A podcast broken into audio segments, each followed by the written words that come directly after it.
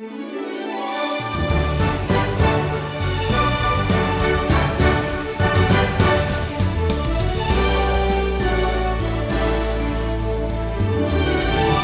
you've been paying attention to the news, you frequently hear of a leader who had poor judgment or questionable character. Unfortunately, the same is often true for leaders in the church.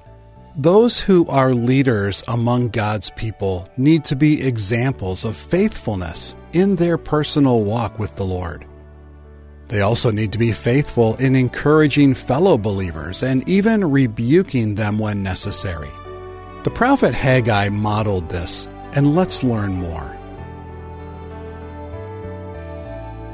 The Apostle Paul once wrote to his co worker and spiritual son in the faith, a young pastor named Titus, and he told him to exhort and rebuke with all authority in Titus 2:15.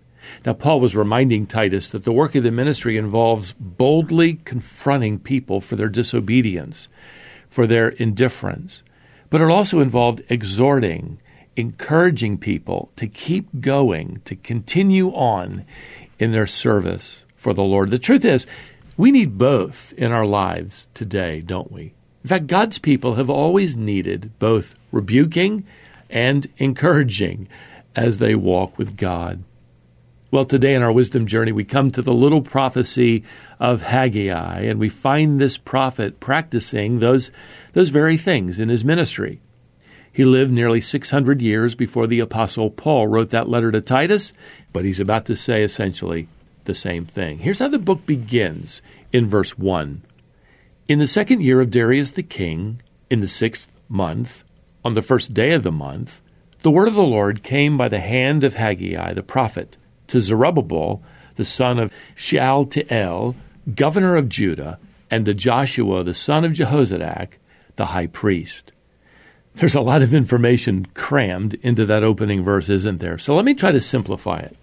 Darius here is the Persian king Darius II. The date is very specific. It's the first day of the sixth month. It's in the year 520 BC. Now, this tells us that Haggai's ministry is taking place after the Babylonian exile. Remember, the southern kingdom of Judah had been conquered by the Babylonians, and most of the people had been taken into exile there in Babylonia. Well, the Persians eventually conquered the Babylonians, and they encouraged the Jewish captives to, to go back to their homeland. They've been away from Jerusalem now for around 70 years. So the first group of people returned under the leadership of Zerubbabel, whom the, the, the Persians had appointed governor of the land. The book of Ezra, by the way, fills in all those details for us, telling us how under Zerubbabel's leadership, the construction of a new temple in Jerusalem began. It, it isn't long before the surrounding people begin opposing this project, and the work on the temple stops. Well, 15 years go by, and now the prophet Haggai begins to preach. He's calling the people to go back to work on rebuilding the temple of God.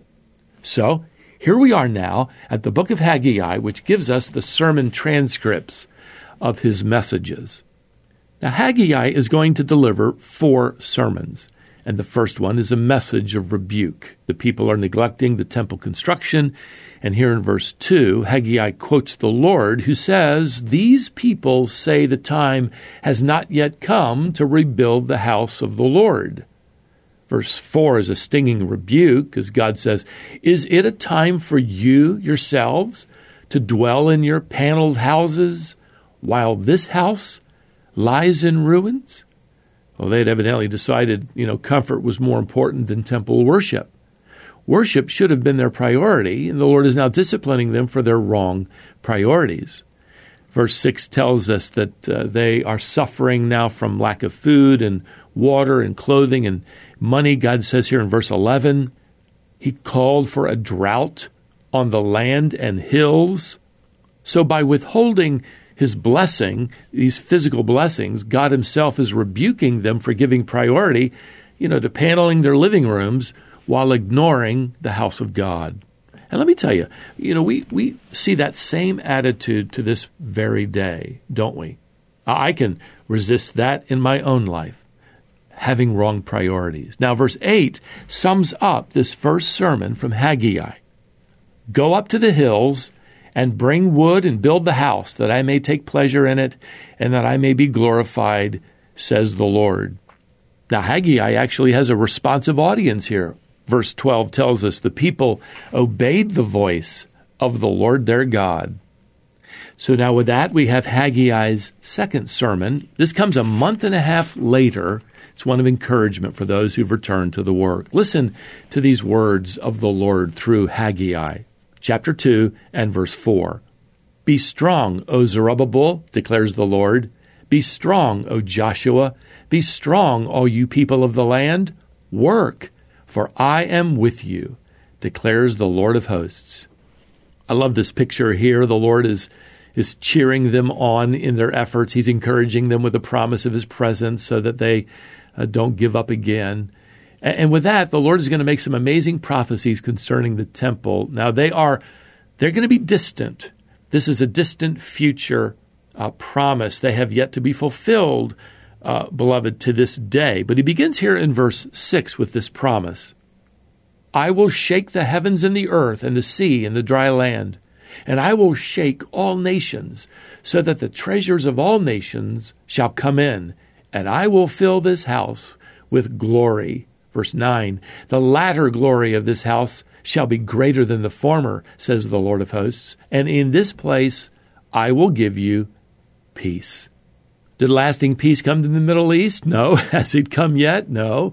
This is a promise of the coming millennial kingdom and that glorious temple that will be rebuilt in that day.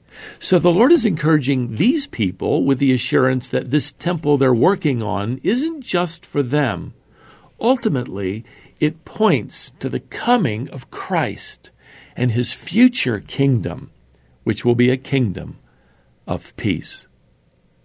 Well, now the third message of Haggai has a similar theme. It begins here in verse 10, and it reminds the people of the consequences of disobedience. Then, here in verses 12 through 17, he draws an illustration from the ceremonial system in which a, an unclean person pollutes everything uh, he touches. In other words, he's telling them to be careful of compromise, be careful of sin as they serve the Lord.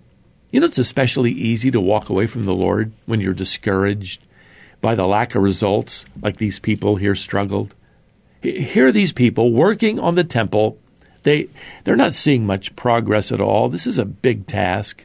So the Lord encourages them that while they don't yet see the, the, the reward of their labor, they need to keep pressing on, and they press on with this promise from the Lord.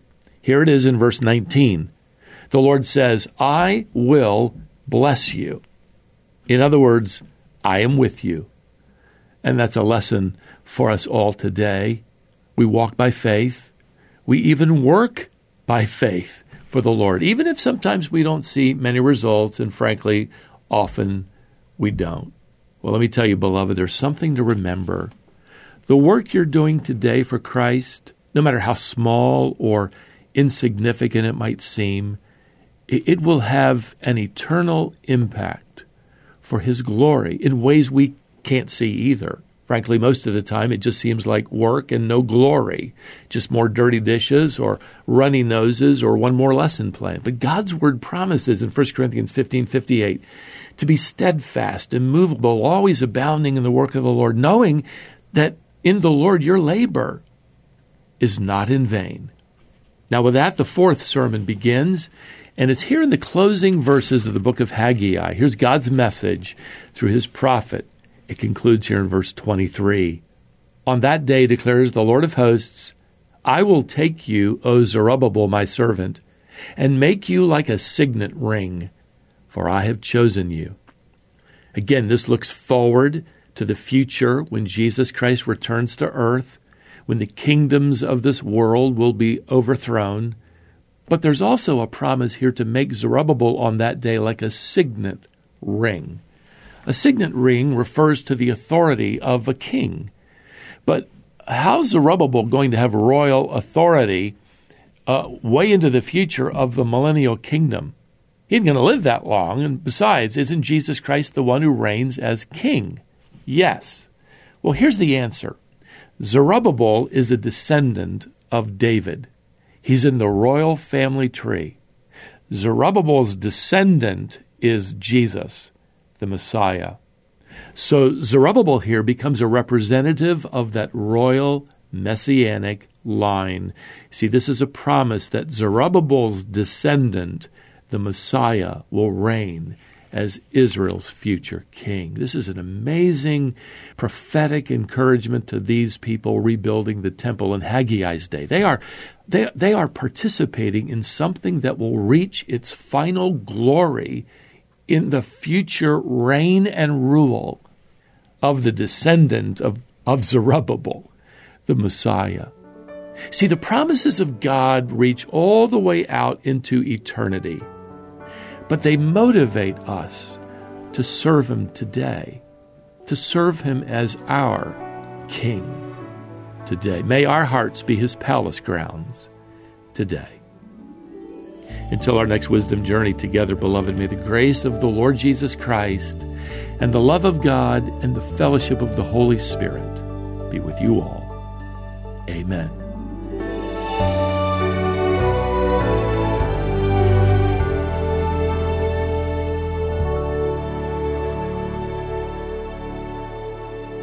Stephen called this lesson Walking and Working by Faith. This is the wisdom journey. We're traveling through all 66 books of the Bible together as we learn to walk wisely through life. Learn more about the wisdom journey and about our ministry, Wisdom International, at wisdomonline.org. Would you be interested in receiving occasional text messages and updates from Stephen? It's a great way to communicate, and he'd like to be able to text you from time to time. Of course, once you're signed up, you'll be able to send Stephen a text as well. He'd enjoy hearing from you. We actually have a way for you to add yourself to the list. Go ahead and grab your phone because signing up is very easy. All you have to do is send a text with the word wisdom. Here's the number. Send a text to 833 676 4051. Your message should just be the word wisdom. Once you do that, you'll receive a reply very quickly, answer a couple of questions, and that's it. You'll be on the list. Again, the number is 833 676 4051. And your first text to us just needs to be the one word wisdom.